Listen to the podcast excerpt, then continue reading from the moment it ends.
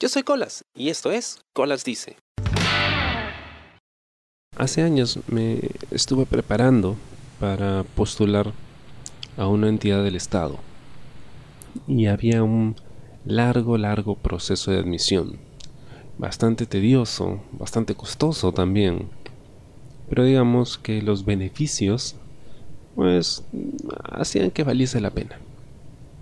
Hasta cierto punto, por cierto.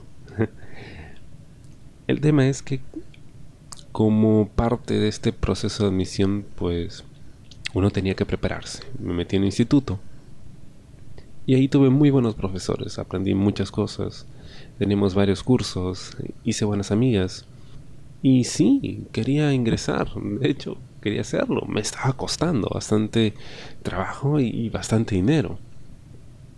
Pero no estaba realmente comprometido con la causa.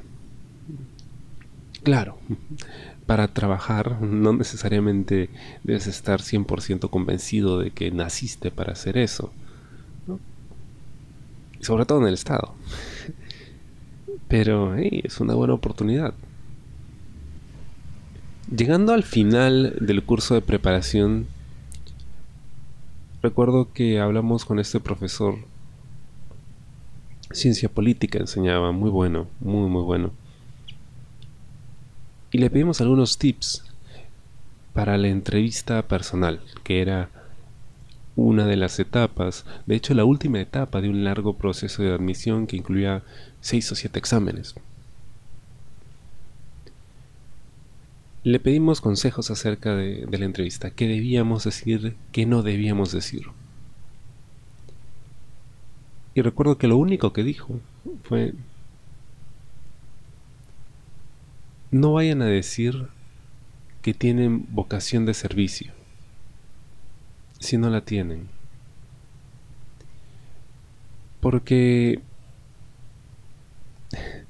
no me había detenido a pensar en ello hasta el momento, pero nos explicaba de que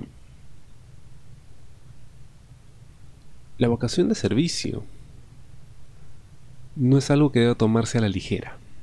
Estoy seguro que cuando alguien postula a cualquier tipo de trabajo donde tenga contacto con el público, o sobre todo trabajos del Estado, en algún momento ese tipo de preguntas o cuestiones se te van a hacer. Y lo más fácil es decir: sí, por supuesto, tengo vocación de servicio, quiero servir a la gente, a mi país, whatever. Pero el estar dispuesto a satisfacer las necesidades de otro no es cosa fácil, porque significa que tienes que dejar de lado tus propias necesidades. Yo en ese momento pensé que tenía razón, claro, pero no lo había experimentado. Años después, cuando empecé a trabajar como intérprete médico, ahí es donde me di cuenta del verdadero significado de la vocación de servicio. No solo viendo a los médicos que atendían pacientes, que venían con diversos problemas, desde los más simples hasta los más complejos e incluso hasta bizarros, sino también porque yo estaba brindando un servicio. Yo estaba trabajando directamente con personas, les estaba ayudando con algo. Y todo este tiempo después puedo decir de forma categórica y cien por ciento seguro y convencido de que yo no tengo ninguna vocación de servicio. Para nada. Nunca me gustó dar ese servicio, nunca. Se me hacía complicado, molesto muchas veces. Y me di cuenta de, de lo que estaba diciendo. Lo pude entender en toda su magnitud. Y como muchas veces muchas personas esgrimen este tipo de argumentos sin siquiera pues sentirlo de verdad. Claro, puestos en esa situación donde necesitas el trabajo y te preguntan, tú dices lo que sea que quieran escuchar para tenerlo.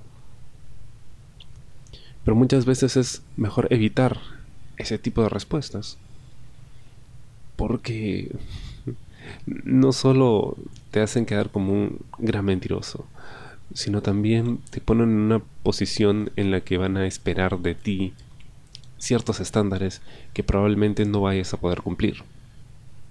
Por supuesto, esto no quiere decir que las personas que estaban juzgando eh, a los candidatos en ese proceso de admisión tuviesen también vocación de servicio, que todas las personas que trabajan en el sector salud, ¿no?, o en el sector público con los que he tenido contacto tengan esa vocación, por supuesto que no. Probablemente muchos de ellos mintieron cuando les hicieron esa pregunta. Pero creo que la enseñanza más valiosa de todo esto era ser honesto con lo que estás dispuesto a dar y con lo que sabes que puedes dar en realidad. La vocación de servicio no es un tema pues eh, que debamos asumir viene por default en alguien que va a trabajar con la gente directamente. Para nada.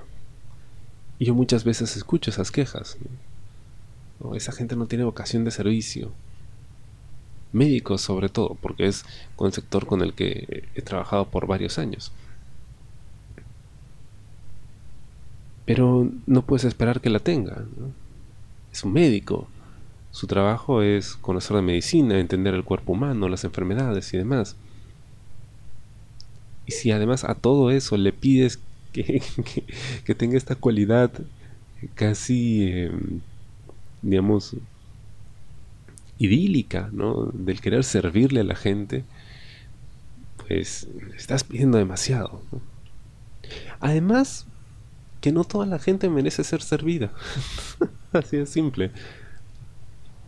Hay gente que es muy arrogante en la forma en la que pide las cosas.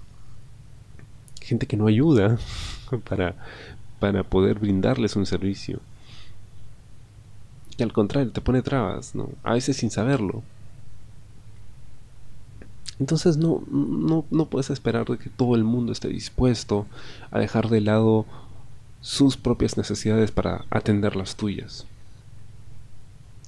Y teniendo esto en mente, pues yo jamás volví a decir algo como eso. Al contrario, desde ese momento yo supe, no, no la tengo. Si me hubieran permitido ser honesto en la entrevista, claro, si hubiese llegado a esa etapa, porque me quedé creo que un examen antes,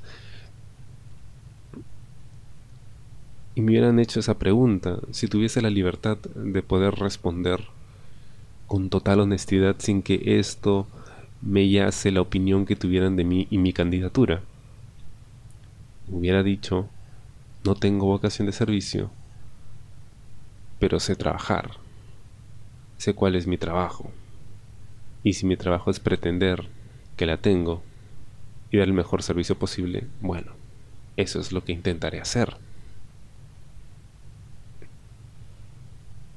Y es lo que he intentado hacer. No me gusta servir a la gente. Es muy molesto, sobre todo cuando es gente que yo ni siquiera conozco. Si fueran amigos, familiares, hey, con gusto. O con no tanto gusto, pero lo voy a hacer. Pero si son extraños que me caen al final de un largo día de trabajo, pues créeme, no tengo muchas ganas de hacerlo. Lo voy a hacer, pero no es mi vocación. Espero te haya gustado el programa de esta semana y conmigo será hasta la próxima. Yo soy Colas y esto fue Colas Dice. Chao. ¿Te gustó el programa? Sí. Suscríbete y comparte.